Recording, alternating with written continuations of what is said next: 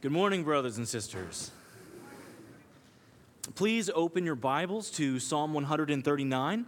And as you're turning there, I just want to invite you to join us this afternoon directly after the service, literally exactly ten minutes after we finish the service.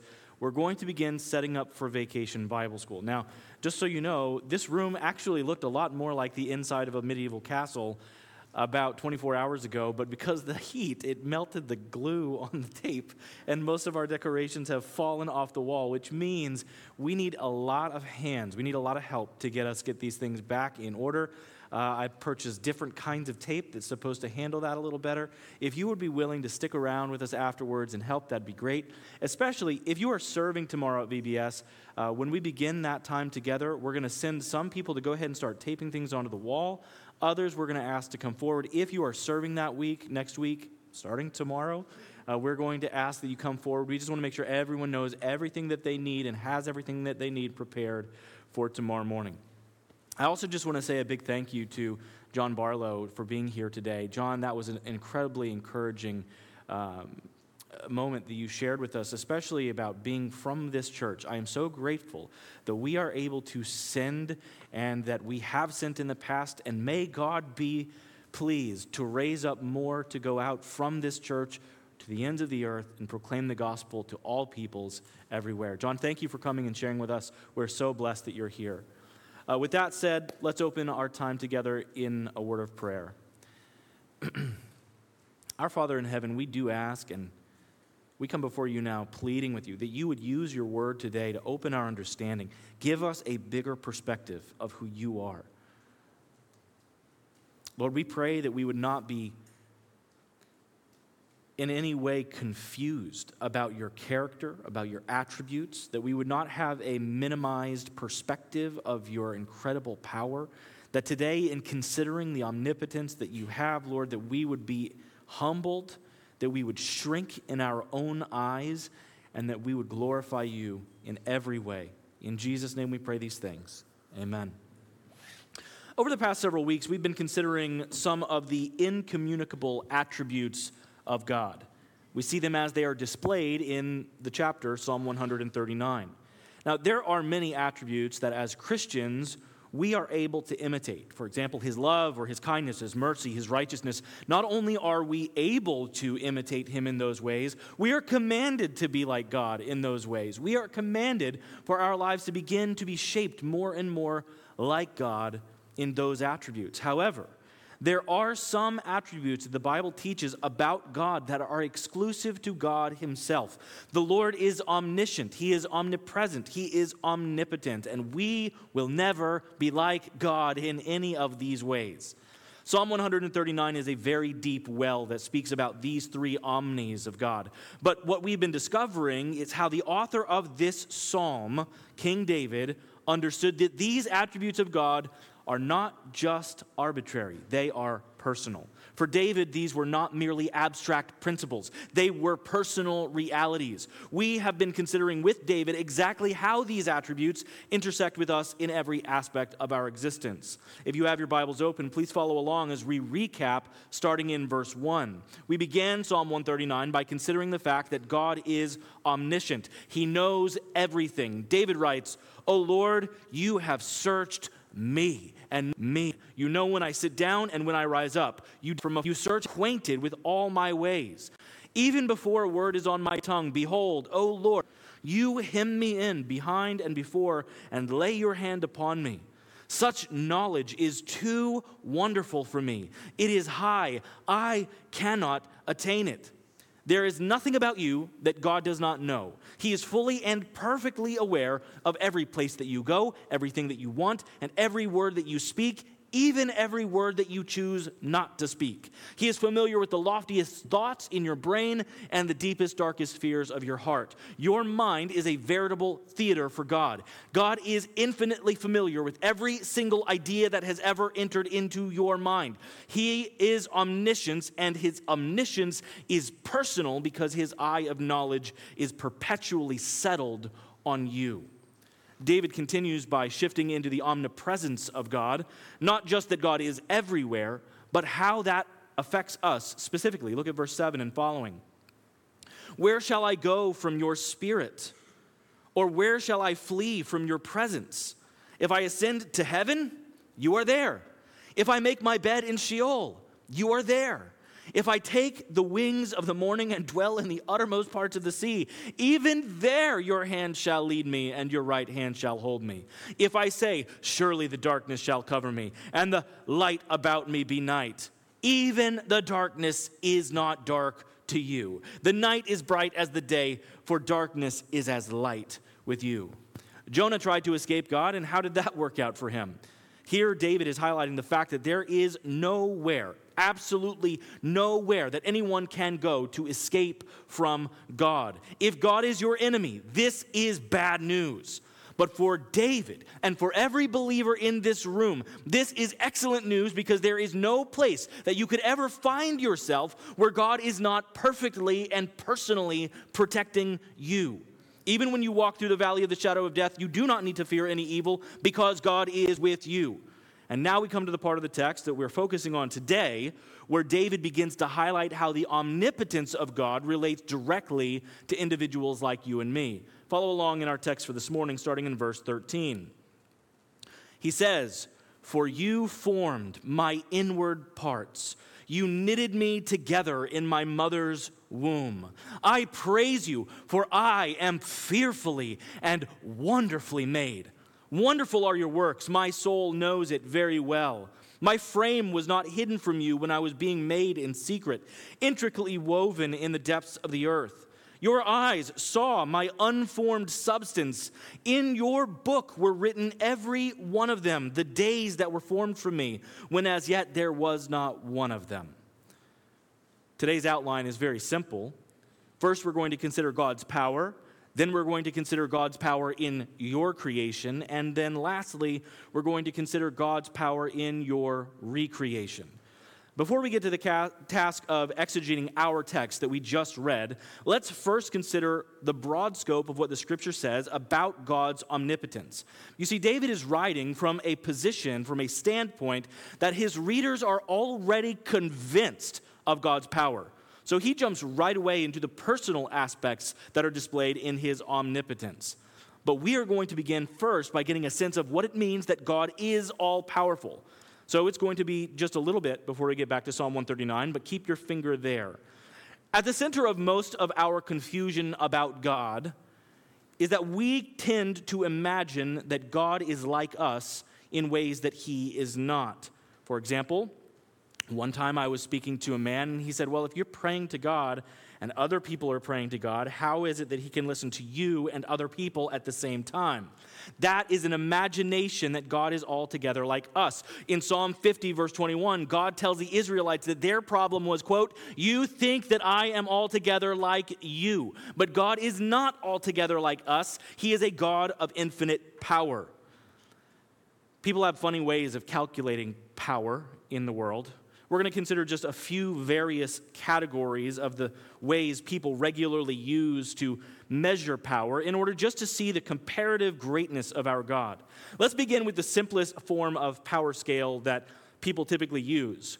From time immemorial, people have been finding the heaviest thing they can, and they pick it up. And that's how they measure how strong they are. According to the Guinness Book of World Records, the heaviest verifiable weight ever lifted by a single human was five thousand three hundred forty pounds, lifted by Greg Ernst in September of nineteen sixty-one, a Canadian. To put that into perspective, that's about one thousand pounds heavier than my Toyota Sienna when there's no pee in it. He held that weight for about twelve seconds. That is an incredibly powerful man. One of the greatest feats of strength ever recorded in the Bible is actually one of the most overlooked parts of the life of Samson. In Judges chapter sixteen, the Gazites, who did not like Samson, locked the city gates at night to keep him inside, and they conspired with one another and said, when the sun comes up, he'll be stuck here, and we're just going to capture him, and we will ambush him, and we will kill him. But in order to prove his great strength and in order to escape, Samson just walked up to their city gates and he ripped them off their hinges. Now, according to scholars, that gate weighed between ten thousand and twenty thousand pounds. And Samson didn't just hold it for twelve seconds. He carried it for thirty-six miles and set it up on the hillside just to taunt them. For reference, that's between two and a half and five of my Toyota Siennas that he carried for thirty-six miles, and most of us in this room could not carry a backpack for thirty-six miles. Sometimes I'm sitting up here on the front row, and I'm holding two of my children while we sing, and by the time I get up here to preach, I'm already winded. And Samson carries this gate thirty-six miles. And we look at a feat like that, and we are shocked, and we are amazed because of the incredible power displayed in the body of a human being. That guy is way stronger than me. But that is just because we are finite, we are small, we are limited, we are weak. We are so small and so weak that we look at a simple man-made door, and we think that it's a big deal that Samson could carry it. We look at a Canadian and think it's a big deal that he could pick up a car. But God's works in, God works in categories far beyond that and far beyond our comprehension. Hebrews chapter one, verse three tells us that Jesus upholds the entire universe. He upholds the entire universe with nothing more than the word of his power. God is all-powerful. God is omnipotent. He doesn't even have to lift a finger to lift everything that exists. Another helpful comparison point is the fact that you and I get tired. In fact, roughly one-third of your life is going to be spent sleeping. You basically turn into a breathing beanbag for six to eight hours every day. And one of the clearest evidences that you are not God is found in the fact that you and I cannot survive without the necessary restoration that comes through sleep. Regardless of your perceived level of earthly power, you are eventually going to have to succumb to the limitations of your own body. Whether you are a king or a servant, a president, or you are homeless, you must sleep. You have to recharge your batteries because you are finite, you are small, you are limited, you are weak. But this is not so with God. Psalm one twenty-one, verses three through four tells us, "He will not allow your foot to be moved. He who keeps you will not slumber. Behold, he who keeps Israel does not slumber nor sleep." God does not sleep because he does not need to refuel. He does not lose energy. He does not need his immune system to be reset. He does not need to clear his mind. He does not need to sleep because he is not altogether like us. He does not need to slumber because he is infinitely powerful, so that even if he expended all of the power that exists in the universe, he would still not be one drop closer to an empty tank. God does not sleep because God is all-powerful. He is omnipotent. Now, although there are many more comparisons, we're just going to consider one more way that people gauge power. Sometimes people define power by how many subordinates we have. How many people have to listen to you? How many people answer to you? How many people are under your authority? Now, there is a range in this room. Asaph is eleven. Uh, he is quickly growing in responsibilities, but at this point in his life, uh, we do not permit him to be responsible for the life of any other human beings. Not quite yet. He's getting there. There are some people in this room who have dozens and dozens of people under their authority, people who answer to them. But even the person in this room with the most power and the most control in this life will pale in comparison to the fact that every single human knee ever created will bow before Jesus Christ. Every one of us is going to stand before God at the judgment seat. He is the one who makes the rules for our lives. He is in charge of all of us. And it is to him that we are accountable. Even if you were the best leader with the most gifts for management and training and delegation in history, there would still be a number of people that you would reach where you could not surpass that number and continue to be a good leader. And that is true because you are finite, you are small, you are limited, you are weak. In nineteen ninety, Snap said, "I've got the power." And they said it many, many times in that song. And they were wrong. But God can rule all people without breaking a sweat because God is all-powerful, because God is omnipotent. But as promised, Psalm one thirty-nine reveals how this power, this omnipotence of God, is displayed in our lives directly. Point number two, God's power in your creation. David begins by highlighting the creative work of God in personally designing each one of us. But there's something somewhat surprising about that that stands out to me. Look with me once again to verse fourteen. David writes, "I praise you, for I am fearfully and wonderfully made." Now, I can see exactly how David would describe the creative process of God in knitting together a human being as wonderful, that I am wonderfully made. But what does it mean that we are fearfully made?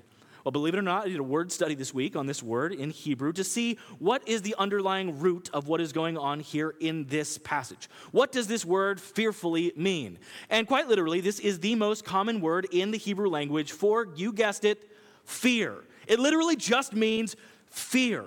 And it's the word that we see here in this interesting location, because what in the world could it possibly mean? Obviously, it is not God who is fearful. God was not fearful when he was knitting you together. Nor is it the baby being created that is fearful in that moment. Obviously not. So what is David getting at with this phrase saying that we are fearfully made? Why did the Holy Spirit inspire the text to use that word?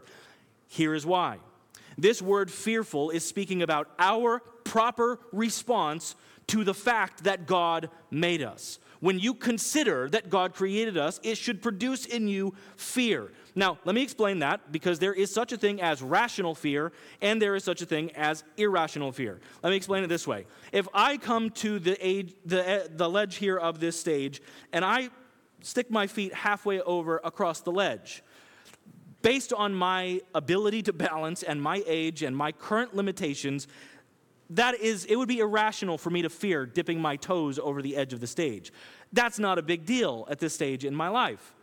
But if I was not standing here at this church on this stage, and instead I was standing on the lip of the Grand Canyon, then it would be rational for me to fear step- stepping my toes over. There would be an appropriate kind of awe that results in trembling and stepping one step at least away from that edge, because there is a devastating reality if I fall forward into it. It's important for us to understand that when we view God, when we hear about the fear of God, it is to respond to him in a way that is properly acknowledging his power, in a way that recognizes his incredible strength to such a degree that we respond in trembling. His incredible power is something that should permeate our minds so fully that our only proper response is to bow down and recognize the terrible, incredible power of God. One of my favorite ways that I've ever seen this described is actually in C S Lewis's children's series, The Chronicles of Narnia. In The Lion, the Witch, and the Wardrobe, there's a conversation between Mister Beaver and the children. And Mister Beaver tells them about Aslan, which is the character that is symbolically representative of Jesus. And he says, "Aslan is a lion, the lion, the great lion." "Oh," said Susan, "I thought that he was a man. Is he quite safe? I shall feel rather nervous about meeting a lion." And you can even hear in the writing the, the response, the incredulity of Mister Beaver as he says, "Safe? Who said anything about safe? Of course he isn't safe, but he is good."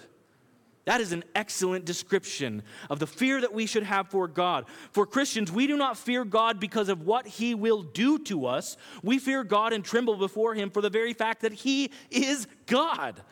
What I would like to do now is to draw out five truths from Psalm one thirty-nine that reveal why you and I should have the kind of powerful, fearful response to God's work in creating us. First is the fact that you exist at all. One of the phrases that comes into the modern lexicon recently is the phrase designer babies. Perhaps you've heard that phrase. It's this abominable idea that wealthy people are attempting to eliminate what they perceive to be undesirable traits and to produce children with physical specifications that they want. We should all oppose that kind of practice, but the fact is that all babies are actually designer babies. And I mean that in the sense that all of them are made by a designer.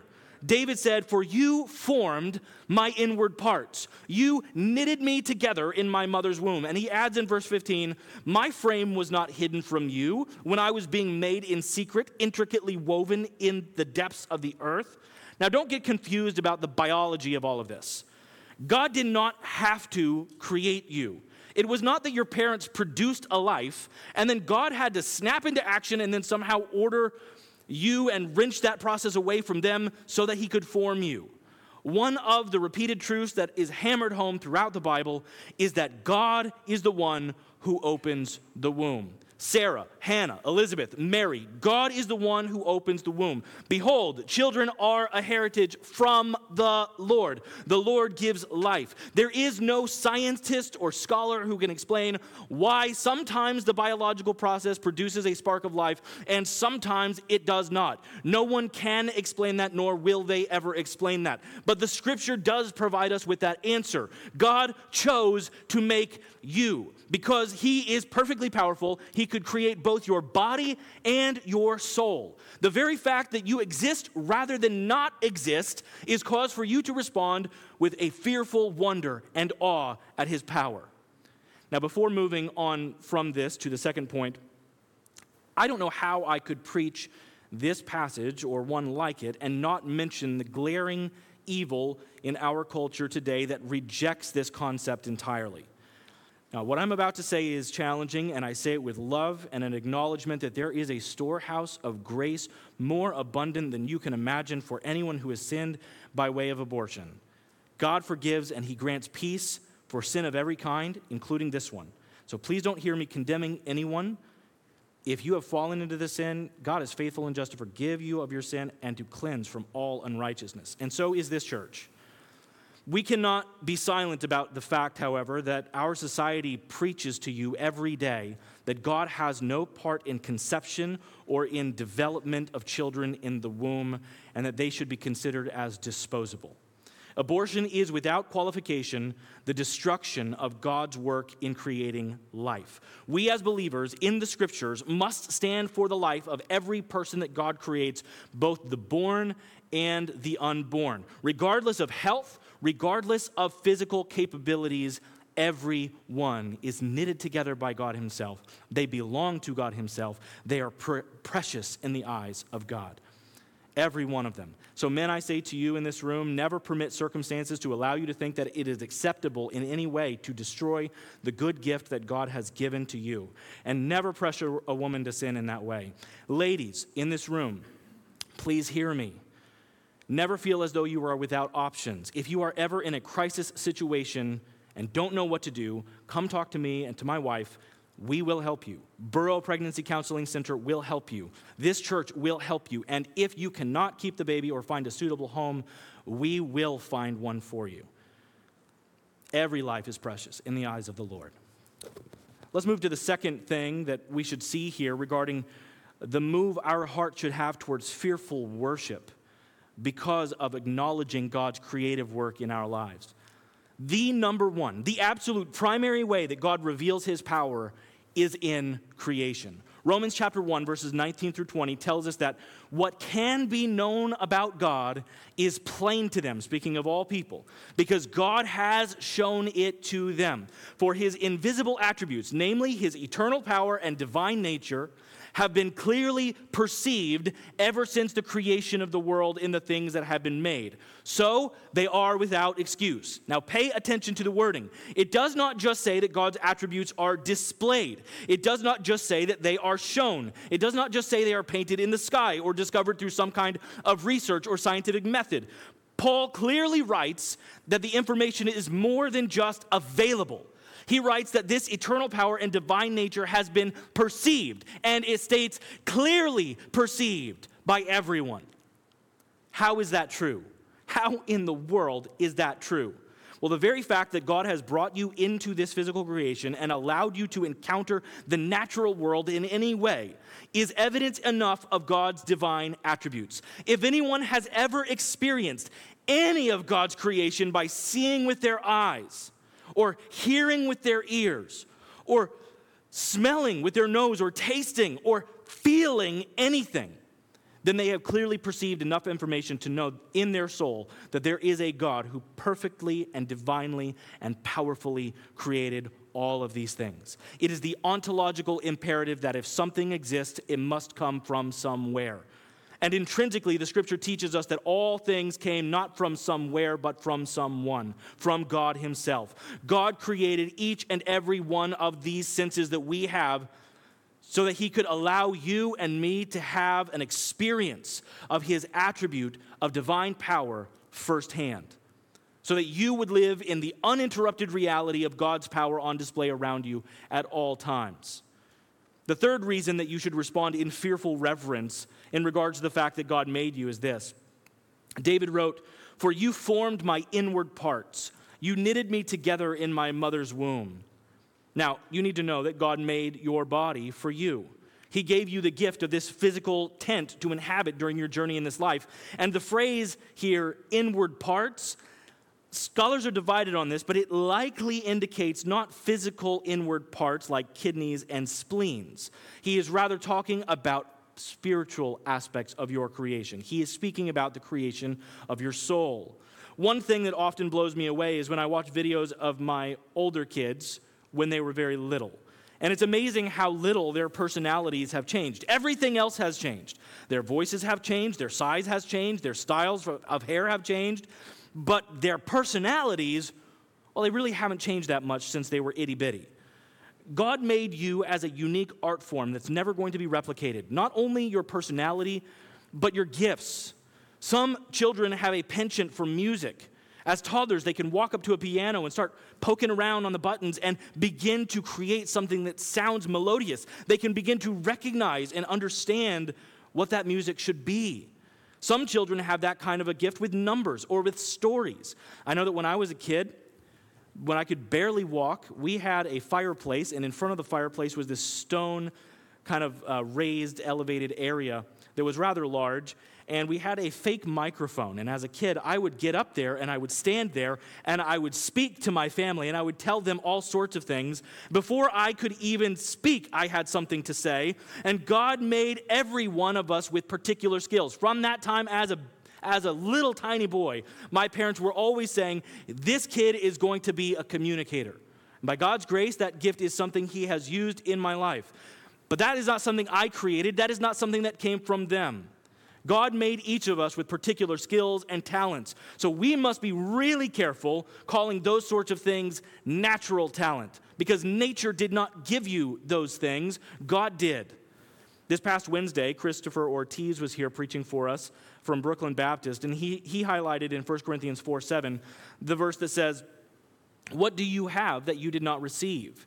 Now, that passage in particular is in reference to spiritual gifts. If you are a Christian, God designed you to serve your church in a way that is different than everyone else. He designed the way that you were to be built and created for a very specific purpose. He designed you piece by piece, and you are a hand-sewn masterpiece of God. Your body, your personality, your talents, your gifts, your spiritual gifts, they are all reasons to worship God with reverential awe, because he has designed you exactly how he wanted you to be.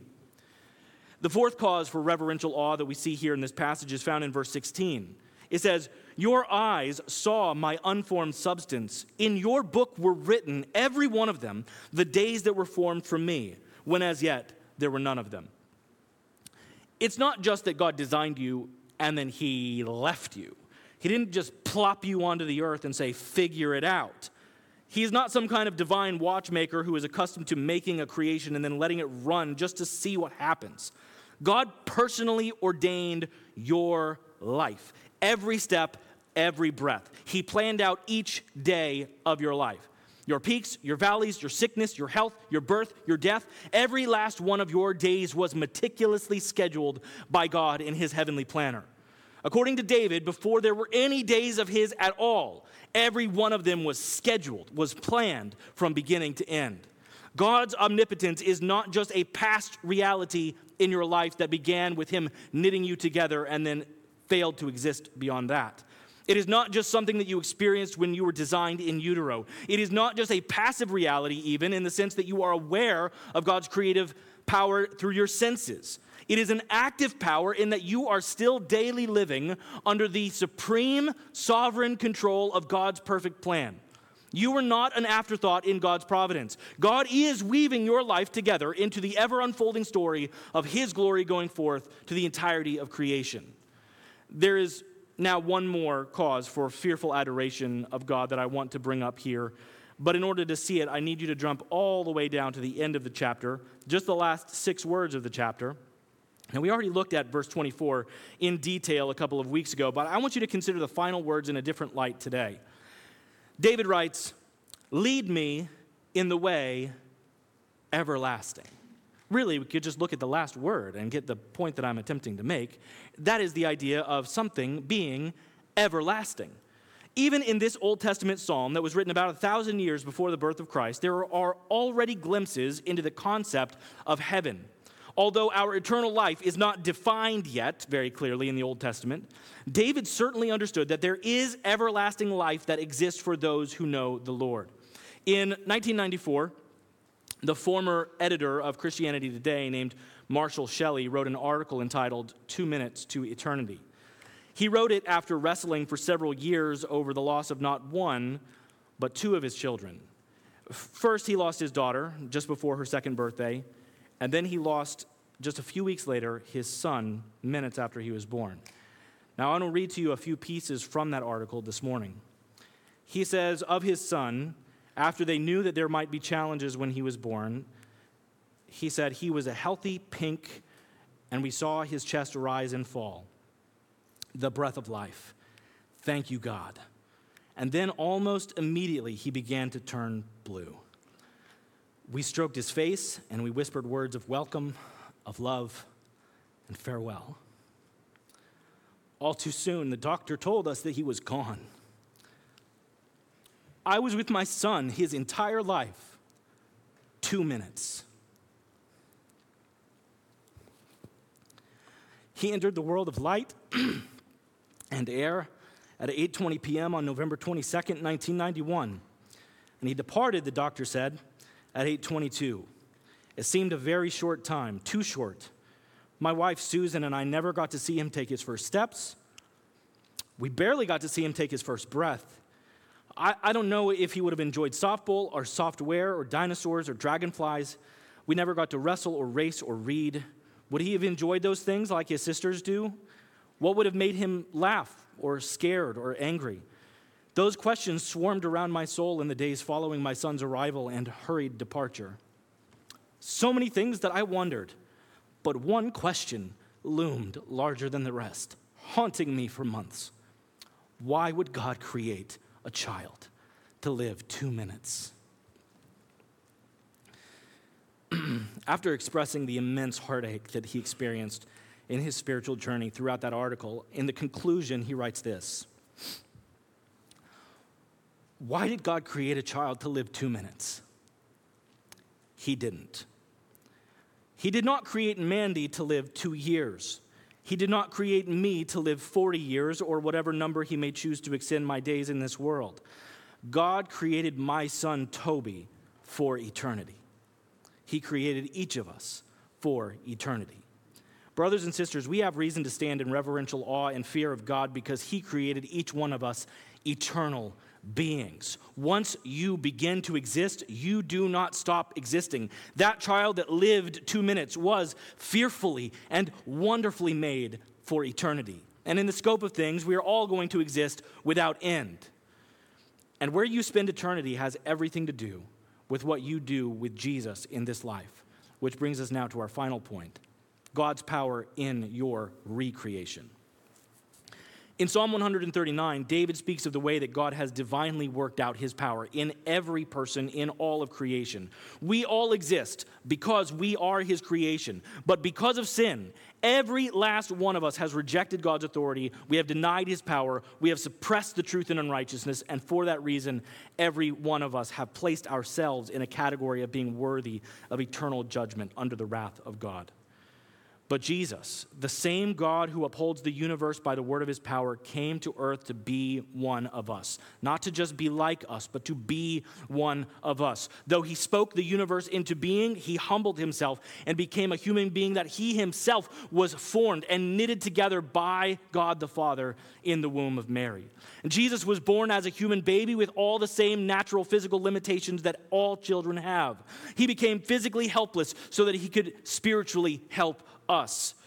And though in heaven he never had to sleep, on that boat he felt tired. Though in heaven he never needed sustenance, in forty days of fasting he was hungry. In heaven he never needed to drink, but on the cross he said, "I thirst." His power is measured by the fact that he holds authority over all people, yet at his hour of greatest earthly need, everyone deserted him. He was despised and rejected by men, a man of sorrow and acquainted with grief. This all-powerful, omnipotent Jesus permitted his own creation to mercilessly brutalize him and put him to death so that he might be merciful to brutal sinners and bring them to life. He bore our sins in his body on the tree so that we might die to sin and live to righteousness. God the Father made him who knew no sin to be sin so that we might become the righteousness of God. This is the good news. And by the power of God, Jesus was raised from the dead and he rules and reigns forever as king. He ascended to the right hand of the Father where he is now, Savior for all who believe. This is the gospel. The most important way to experience the omnipotence of God is in the gospel of Jesus Christ. Romans chapter one, verse sixteen teaches us that the gospel is the power, the power of God unto salvation for all who believe. If you have believed in Jesus Christ and been saved through the power of the gospel, then you have encountered the most powerful display of God that exists. His power is a power that saves and a power that sanctifies his people. Let's pray.